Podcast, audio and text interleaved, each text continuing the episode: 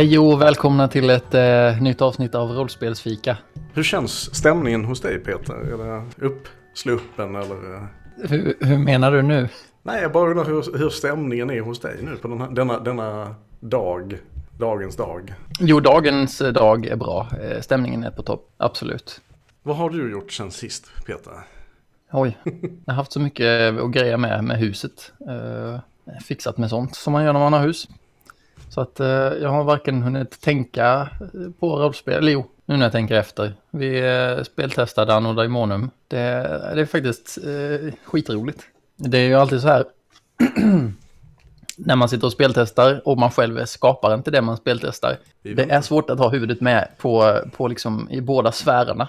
Man ska hänga med i fiktionen och bygga på där och, och spela spelet fullt ut samtidigt som man då ska fundera på huruvida saker och ting fungerar och eh, ja, hur saker och ting fungerar. Ibland så kommer man inte riktigt ihåg vad själv man har skrivit. Eh, så att ja, det, det är inte helt lätt. Eh, idag ska vi prata om rollformuläret och eh, karaktärsskapande processen kanske samtidigt.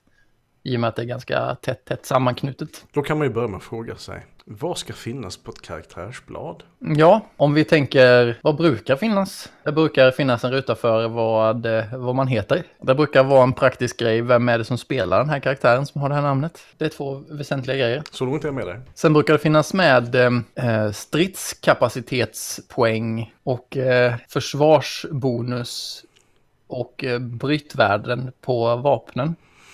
Det finns ju, all, det finns i alla spel. Eh, jag framförallt tycker ju att det är viktigt att eh, det framgår. Alltså det ska gärna finnas minst tre eller fyra olika sorters XP eh, på karaktärsbladet. Som, där det dessutom inte står vad det kostar att uppgradera en färdighet till exempel. Utan man måste ju slå i den tjocka tjocka boken för att man ska kunna ta reda på det. Det känns viktigt för mig. Ja, men det är ändå ganska intressant att just XP verkar vara en sån grej som universellt inte har förändrats så mycket. Nej, det, det kan ju vara så. I och med att det är, en, det är ju liksom en helt godtycklig, abstrakt enhet med någonting. Vissa spel hanterar det ju på helt andra sätt dessutom. Jo, men jag, jag tänker just där man har en alltså erfarenhetspoäng och äventyrspoäng. Det är sällan det finns tre olika sorters XP. Jag vet inte, jag kan inte komma på något spel som har det. Utan XP är liksom en standardresurs på något vis. Om, den, om nu spelet har XP. Men det funkar ju ganska snarlikt i alla de eh, fallen som jag tänker på i alla fall. Vad finns oftast annars? Jo, det, det finns ju en väldigt viktig del av karaktärsbladet, tycker jag. Och det är ju som bekant den, eh, den stora tomma utrymmet där man kan rita. Porträttrutan och sånt. Ja, alltså det kan ju vara det, men ibland så är det ju bara att det är tomt på karaktärsbladet på ett visst ställe och där kan man klydda. Och så även med marginalerna. Och Ja. foten och botten av karaktärsbladet. Och baksidan av karaktärsbladet är ofta bra också. För Ja, sånt. det är intressant i och för sig. Det är väl där man brukar lägga fokus, liksom i alla fall när man väl är i spel. Ja, det var en sån grej som jag funderade på när jag gjorde Fornsaga. Att eh, vad är det som man tittar på samtidigt? För jag upplever att det är många gånger som man på karaktärsbladet... Ja, det, det finns vissa rutor som man bara tittar på kanske någon gång. När man skapar sin karaktär så tittar man på den. Och sen så glömmer man bort den rutan ända tills, tills forever. Ungefär. Och då kan jag tycka att de rutorna, de eh, behöver ju inte vara med alls spontant. Det, det är ju sant, man bör ju kanske skala bort. Men är inte det liksom ett symptom av att man har väldigt, om man nu har väldigt mycket liksom förmågor eller vad man nu vill kalla dem som inte är så omedelbart applicerbara. Så du har systematiserat och systematiserat så väldigt detaljerat. Att här finns alltså en förmåga som heter ta på sig strumporna på morgonen. Och den ska ha en egen ruta. Det är inte de jag tänker på så mycket. Nej, okej.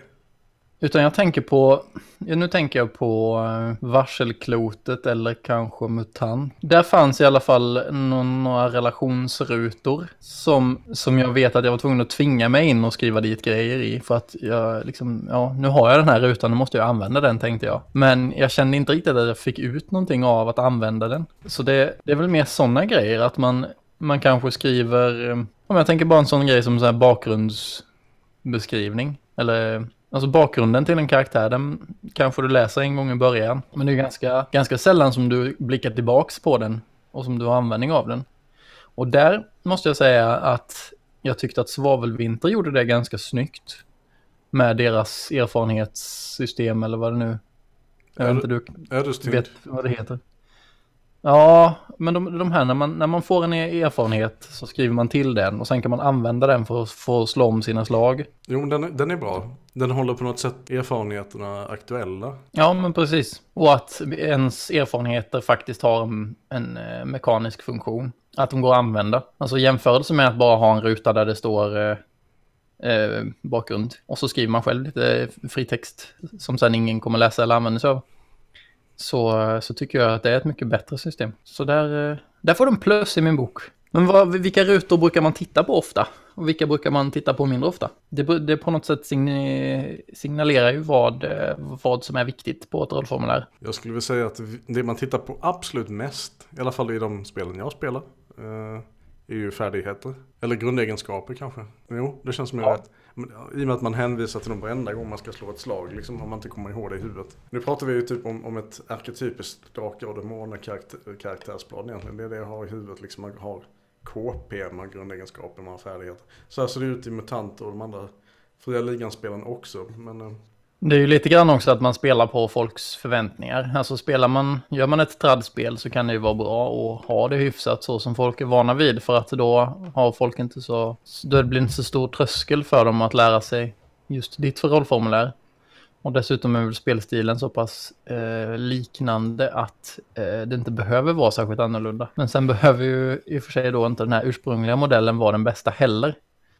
Eh, vilket kan vara någonting att fundera över. Man skulle kunna ha ett A4-blad och det enda som står på det A4-bladet det är, det är en cirkel, en prick, eller en ifyllbar prick, liksom en dutt. Och så står det brytvärde i font size 36 och, det är allt. Ja, rent eh, så teoretiskt så skulle man mycket väl kunna ha det så ja. Ja, Men frågan är hur man ska interagera med den. Tycker det, det är ofta där som, som det kanske brister när någonting inte riktigt funkar eller när man inte använder det så mycket. Det är ju att den som har skapat spelet inte har gjort det tydligt varför det här, eller hur man ska interagera med det. Varför är det någonting som är viktigt? Varför finns det med på rollformuläret? Ja, men som, som kön till exempel, finns med på nästan alla de gamla eh, traditionella rollspelens eh, rollformulär.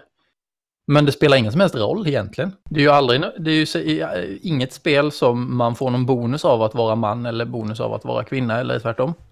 Eh, alltså, nej jag tänker väl, har det någon spelmekanisk inverkan liksom överhuvudtaget på vilket kön man är så är det ju liksom att ja, du kan, du kan inte, du spelar inte den, den här klassen om du är man till exempel. jag upplever att ofta är det snarare narrativt eller storymässigt som skillnaden blir. Att, eh, ja men kanske att kvinnor tenderar att bli utsatta för vissa situationer mer än vad män tenderar att bli. Antingen beroende på normer eller på rent uttalat så som spelskaparen har skrivit spelvärlden. Ja. Att eh, i den här kulturen så eh, är kvinnor troll... Det är de enda som kan pyssla med trollkonst. Eh, och då får ju det en konsekvens. Eh, och då kan det ju även vara mekaniskt nu när jag tänker efter. Men eh, generellt sett, om vi säger så här, många rollspel, där spelar det inte någon roll vad du har för kön, men det finns ändå en ruta för det på rollformuläret. Och det är väl också någon sån här grej att, eh, ja men jag måste, jag måste med veta vad, vad finns det? Vad är det för kön? Det är som i, som i verkligheten tänker jag med sen nyfödda barn. Vad, vad är det för något? Vad blev det? Vad blev det?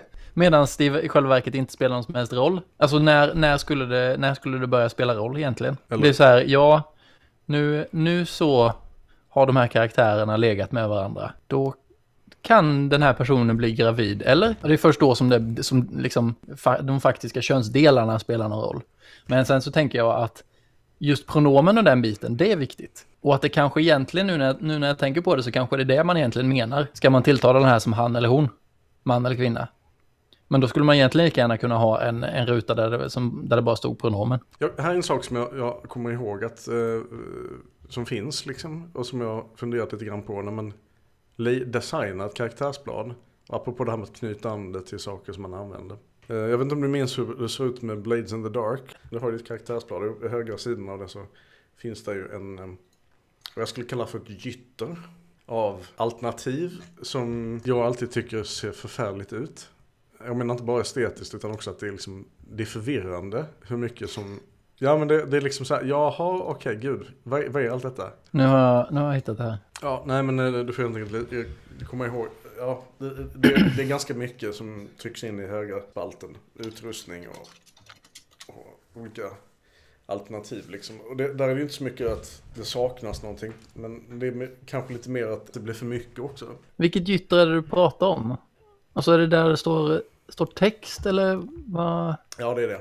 Alltså där, där regeltexten står? Ja det finns ju ganska, det är ju ganska tjockt med grejer där vad jag vill minnas. Ja, ja nu hittar jag en här. Ja det är mycket, mycket knappar och eh, knappar och text. Och så har du någon sån här, något hjul där för mig. Ska Ja, violence eller healing hjul eller vad det är. Ja, nej, men det, det är som en sån Damage. grej där jag tycker att det blir liksom för bra. Det, det också står i så stark kontrast på något sätt till i och med att Blades är väl ett eh, Powered by the Apocalypse-spel. Ja, det är ju sprunget ur den skolan. Ja, men, Helt klart. Men, men just det här att, eh, jag vet inte, man tycker inte att indiespel brukar ju inte som regel ha gå all out vad det gäller knappar och rattar och pedaler liksom. Alltså jämför man, jämför man Blades in the Dark och, och uh, Apocalypse World så har ju Blades in the Dark en jäkla massa fler knappar och uh, det har de ju helt klart. Ja. Uh, men jag ska ju säga att det är ju inte, det finns ju de spelen som är som är ännu värre eller vad man ska säga i den aspekten. Ja, men i alla fall vissa av, vissa av Powered by the Apocalypse-spelen har ett mer fokus på mekanik och har lagt till fler mekaniker eh, än vad Eh, det ursprungliga har. Men jag menar, Blades in the Darks eh, sådana här special abilities, där står ju regeltexten med. Alltså det är som moves, ser jag det som. Där har man liksom special abilities som man kan välja. Till exempel Alchemist eller Analyst, analyst eller Artificer. Artificer. Uh, Fortitude, Ghost Ward. Ja, men alltså massa moves uh, så, som då gör, gör att man kan göra nya saker. Och det är en annan aspekt som jag tycker är ganska intressant eh, huruvida man har regeltexten för de olika på karaktärsbladet eller ifall de finns i, roll, eh, i spel, spelboken. Ja, det säger ju någonting om hur man förväntas spela spelet. Mm, hur tänker du? Ja, jag tänker lite, står det på karaktärsbladet så upplever jag det som ett spel där det är tänkt att man ska komma igång snabbt. Eh, kanske lära sig ja. on the fly. Ja, och spelar där det inte är det eh, så inbjuds man ju mer Eh, söka sina egna svar liksom i, i regelboken i brist på annat. För jag, jag kommer att tänka på um, MUTANT år 0.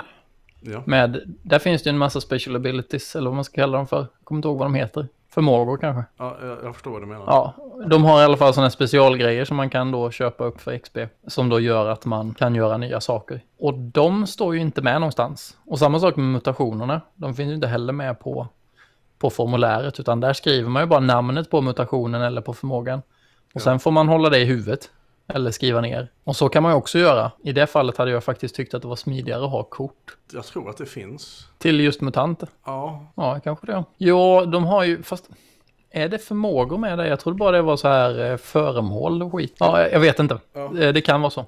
De har någon form av kortlek, det är sant. Generellt sett så tycker jag att det är ganska snidigt att ha så mycket mycket, ja, så mycket regler som möjligt är kanske dumt att säga, men jag tycker att det är smidigt när reglerna finns också på rollformuläret så att man inte behöver slå upp i boken. Det var ju som du sa i början. Ja. Att eh, vi har tre olika sorters XP och sen så för hur man använder dem, det måste man slå upp i boken för att se. Det är ju mycket smidigare att ha det då på, på rollformuläret. Men för det, det är ju lite grann så att så man kan se det som så att eh, rollformuläret är spelarnas eh, GUI till att spela spelet. I dess sanna bemärkelse så skulle jag ju säga att det, det som spelarna interagerar med under spelmötet är ju på något sätt samtalsutrymme. Så det är väl egentligen det som är det riktiga user interfacet. Men jag tänker som om man, om man tänker eh, i, i, i, om man jämför med en dator. Ja. Det som jag interagerar med är musen och tangentbordet. Men mitt interface är det som jag ser på skärmen. Ja. Och på samma sätt så är det samtalet som är det som jag interagerar med. Men rollformuläret är mitt interface. Ja, precis. För där, dit vänder man ju sig för att se liksom, vad, vad kan jag säga? Vad, vad, ut, mm. vad har jag för utrymme? Ja, precis. Och sen, sen, så ifall det finns kartor och när man slår tärning och sånt så blir ju interfacet lite utvidgat kanske. Men ja, ungefär i alla fall.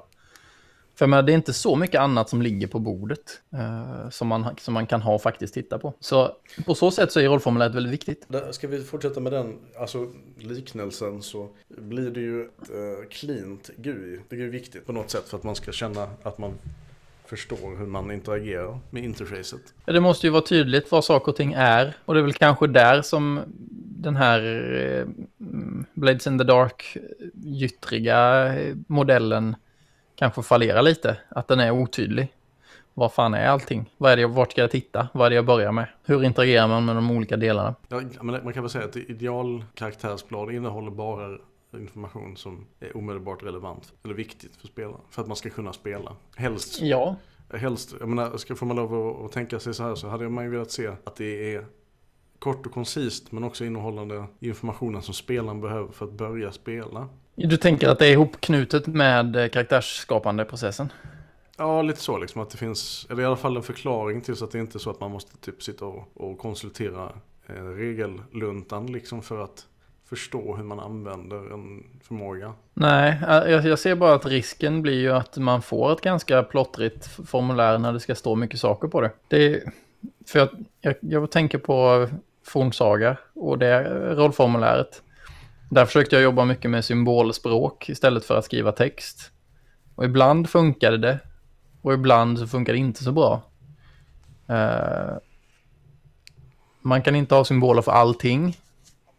Uh, från början så hade jag ju uh, symboler för, för grundegenskaper och, och allting. men det, i slutändan så, ja, vissa symboler funkar och vissa inte. För att, och det som inte funkade med symbolerna var ju att de helt enkelt inte var tillräckligt tydliga vad, de, vad det var för någonting hur man, eh, hur man använder dem och så vidare. Okay. Så där behövdes mer text. Ja, där hade man ju, alltså, hamnar man i en sån sits så får man ju kanske, får man kanske fundera på vad man sparar in med, jag vet inte, kreativ shorthand eller. Det finns ju en anledning till att de flesta spel använder liknande språk i sina mm. karaktärsblad och regelbok. Just för att det är, varför uppfinna hjulet igen på något sätt. Ja, precis. Jag vet inte riktigt hur man skulle representera bryt... Du hade, jag kommer inte ihåg vad du hade. Men tänk, tänk liksom brytvärde eller, ja för det, det, är inte så jävla vanligt i, i alla fall inte de spelen jag lirar. Men ponera att man vill ha det liksom, ska det vara liksom en hammare eller en, en, en gren som knäcks i två kanske? Ja, det skulle det kunna vara. Jo, just det. Jag satte brytvärdet satte jag som samma symbol som HP. Som att vapnen också har HP. Ja, just det. Nej, men det är ju, det är just rätt. det. Va, va, jag döpte det till hållbarhetspoäng dessutom så att det blev samma förkortning. Men det känns ju vettigt. Men ja, eh, men å andra sidan, det, nu, är vi, nu är vi inne på eh, en typ av spel som är ganska traditionella. Om vi går utanför det för nu tänker jag på fall som eh, Fiasko. Har inget rollformulär alls. Det funkar. Ja, det funkar ju. Det behövs ju inte. Man kan ju skriva ner, Nej, man kan skriva ner sin, e-, sin egna eh, alltså backstory och sånt där. Ja, precis. Men det är det som jag... Det är lite dit jag ville komma nu. Okay. Att visst, det saknar rollformulär. Men det är ju inte så att det som finns på bordet är uttömmande. Det är fortfarande så att man som spelare ibland själv måste ta anteckningar kring vad som har hänt, vad man har för relation till folk det kanske man ser lite grann, men ibland så kan det vara eh, saker man behöver skriva ner som då inte, som inte syns på spelbordet. Ja. Och som kanske hade då funnits på ett vanligt rollformulär. Jag tänker på, ja nu återvänder jag till Fornsaga igen, men en av de sakerna som jag, som jag har gillat bäst har ju varit personlighetsrutan. Eh, som har funnits i det, eller som finns i det. Just den här, den här, eller nu när jag tänker efter så är ju det egentligen, det är ju direkt sprunget ur Aspects ifrån Fate.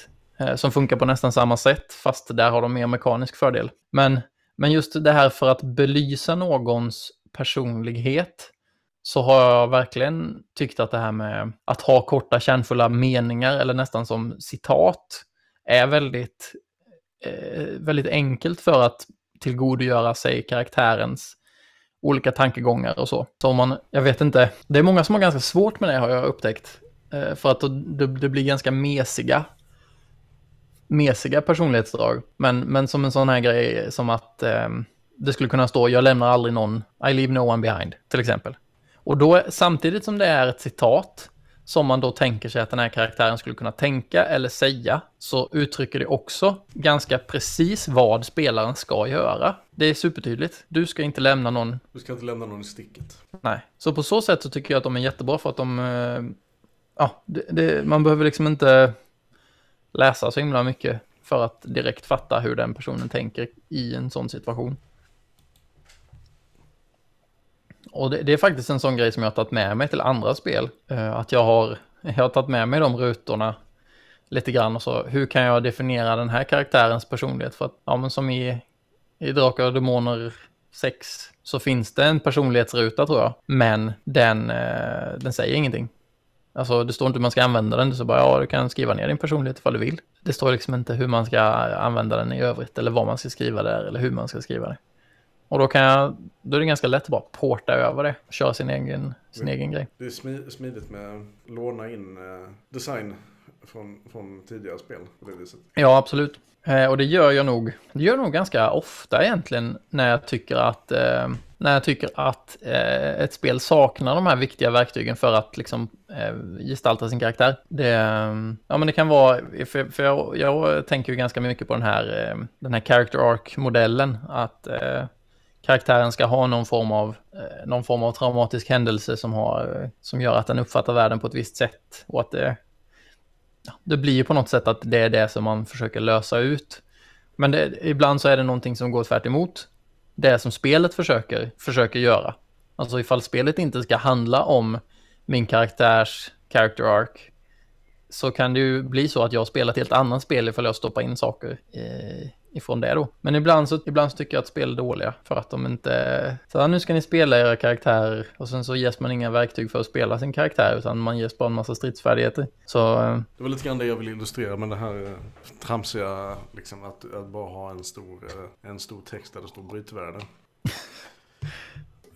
man behöver väl utrymme till att skriva, liksom, bena ut sin karaktärs personlighet också. Ja, men jag tycker det. Eller så många, de flesta som spelar rollspel är ändå intresserad av att på något sätt kristallisera sin karaktär. Men den, den vill skriva i alla fall någonting om hur karaktären är. Men det känns som att det oftast inte spelar så stor roll i de, de tradspelen. Vad det står i ens personlighetsruta. Så visst, du får lov att spela din karaktär ifall du vill, men eh, du måste ju inte. Du kan så. ju bara spela dig själv. Det är typ så mycket utrymme på hela karaktärsplanet. Ja. Resten är combat relaterat. Eller, så ser det så ser det ut lite grann i Vampire the Masquerade bland annat. Det finns ju, jag mm. kommer inte ihåg hur mycket utrymme det finns ens för att beskriva din karaktär. Finns det inte så här personality traits? Jo, det gör det Eller... Men det är också, det är också pluppar. Det finns ju Vice och Virtue. Det är väl den närmaste personlighet man kommer det tror jag. Kan man? Alltså man har någonting, någonting som är dåligt. Typ Vices brukar väl vara eh, typ de sju dödssynderna lite grann. Har för mig. Jo just det, så får man, man får lov att välja virtues och vices och vices tror jag ger en, väljer man att ta en vice så får man ta en virtue till har jag för mig. Jag vet inte hur, det är. Den, den sabbar för dig men du får också, du får ut någonting för det. Och sen är det, som jag, som jag minns det, är det bättre att spela på vices än att spela på virtues. Man får mer, man får mer bonusar rent mekaniskt av att köra vices. var, nu var det ju ett litet tag sedan. Ja, det är skitsamma. Men hur som helst så det är ofta det som jag tycker är, är, det, det kluriga då när man har ett spel och så, så, så, ska det vara ett spel där man spelar sina karaktärer. Och sen så spelar det egentligen inte någon roll ifall man spelar sin karaktär eller inte. Och det i Fornsaga så, så löste jag det genom att, att säga att man bara får XP av, ja först och främst så får man XP för att delta. Ja. Uh, för det känns på något sätt som en förutsättning. Och att det är också mer så här, man lär sig ju av alla erfarenheter. Eh, så egentligen så spelar det inte någon så stor roll ifall man har varit jättedrivande eller inte. Men så här rent under, under själva eh, spelmötet så får alla ungefär samma, samma XP av det man upplever. Jag tycker det är svårt att prata om, om, om karaktärsblad liksom överlag. Man, man borde egentligen föra över det till en större diskussion om själva karaktärsskapandet kanske. I och med att, liksom att det... karaktärsbladet ska ju liksom ändå fylla en funktion att vara en del av karaktärsskapandet. Och liksom även för, fylla en funktion under spel såklart. Och det har vi, har vi varit inne lite grann på nu. När det utgör ett hinder snarare än ett hjälpmedel. Om det är för mycket smått, för mycket. Man försökt trycka in för mycket grejer bara. Så är det inte så bra. Det är lite grann som att ha ett, ett användargränssnitt som är typ bara massa, typ belamrat med text. Det blir mm. rätt svårt att hänga med vad, vad som är vad. Även om det går så blir det ju snabbt ganska bökigt. Men jag tycker på något sätt att ett, ett sund, en sund inställning till rollformuläret eh, är ju på något sätt att det ska vara eh, som, eh, som det här, eh, minns jag inte vem det är som pratar om det, för mig att det är någon på Evil Hat som pratar om att rollformuläret ska vara ett kärleksbrev till spelledaren. Att eh, det här är det som jag vill att du ska utsätta mig för. Eh, och gör du det så kommer jag älska dig ännu mer. Jag, jag, jag, tycker att det är en jäkla bra inställning. Att, ah, sen, sen finns det i vissa, vissa fall så finns det då spelare eh, som väljer, jag är dålig på att snacka i verkligheten.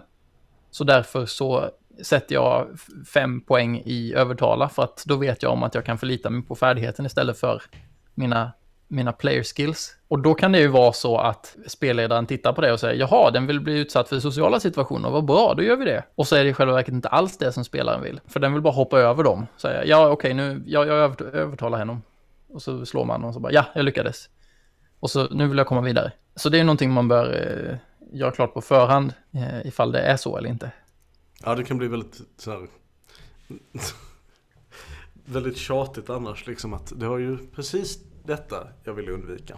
Men det, det är oklart liksom, hur eh, färdigheterna används sådär, i, i många fall. Om, om vi nu ska säga att, alltså, att rollformuläret ska ha en annan än bara en mekanisk funktion så tycker jag att det är en ganska bra hållning. Att det ska vara någonting som visar hur spelledaren ska förhålla sig till spelaren och dens eh, rollperson. Det kan ju inte komma något dåligt ur det tänker jag. Om vi ska prata om, om karaktärsskapande biten så tycker jag att det är bra ifall rollformuläret helt enkelt är, eller att den står i den ordningen som man, eh, som man gör eh, karaktärsskapande biten. Men det brukar det väl vara? Ofta? I, mm, det, det, oftast så är det så. Of, särskilt i de spelen där du där du inte gör karaktärsskapandet tillsammans med de andra spelarna. Där brukar rollformuläret bara kunna fyllas i uppifrån och ner. Men eh, i de spelen där man gör det tillsammans så kan det vara lite mer krullurigt. För det är också det att ja, men rätt saker ska vara bredvid varandra. Har man vapen och eh, stridsfärdigheter på olika sidor av rollformuläret, om man hamnar i en strid så kan det bli ganska krångligt. För då måste man vända på bladet hela tiden. Ja, just det. Nu ska vi slå. Nu ska jag slå för skada. Nu ska jag slå för att attackera. Nu ska jag slå för skada. Och så vidare. Så det finns ju sådana aspekter också som man får fundera på. Ett bra designval kan man väl säga överlag. Ja. Ja, nej men ehm, det är ju det är ju inte utan att rollformuläret måste vara anpassat efter många olika saker. Det är både hur man använder det och hur man gör rollpersoner. Och det bör gärna vara lite snyggt. Ja, precis. Det ska vara snyggt. Det är många, många spelare som tittar på rollformuläret i första hand för att se vad det är för typ av spel. Och det, det är inte en jättedum grej egentligen. Det är som i datorspel. Ifall du, ifall du tittar på in, user interfacet så får du ett ganska tydligt hum om vad det är för typ av spel. Om du ser hur mycket ammunition du har och vilka vapen du har till exempel. Så förstår du att ja okej okay, det här handlar om att skjuta saker. Mm, om du, om du... Men är det andra saker så handlar det om någonting annat kanske. Om du dessutom i ett sånt spel ser en massa typ eh, kanske en kompass eller en massa, massa typ siffror och, och små ikoner bredvid så vet du att det här är förmodligen någon form av, någon form av crafting-spel. Ja, ja precis. Eller så kan du helt enkelt, och sätter du typ miljoner med knappar längst nere så vet du att du spelar World of Warcraft. Ja. Det är ett ganska säkert tecken. Doom 2016 gör ju det väldigt bra. För där finns ju typ ganska lite. Det mesta, där finns ju ett tech tree, eller inte ett tech tree men ett uppgraderingsträd. Men du, du kommer det åt genom menyn, så du ser ju aldrig det. Själva interfacet som du går runt med hela tiden, din HUD om man vill, är, mm. ju, är ju superminimalistiskt. Och det är ju, finns det ju skäl till, för att det, det handlar ju bara om att du ska, du ska kunna riva isär dina motståndare med med största med händerna. Med händerna, med största möjliga eh, Liksom. Det ska inte, inget ska distrahera från att man sliter i tur folk eller sågar i tur folk. Eller... Krossar deras skallar med bara händerna. Ja, till exempel. Ja, visst. Ja. Eh, har, du, eh, har du fler tankar kring, eh, kring rollformulär och eh, karaktärsskapande?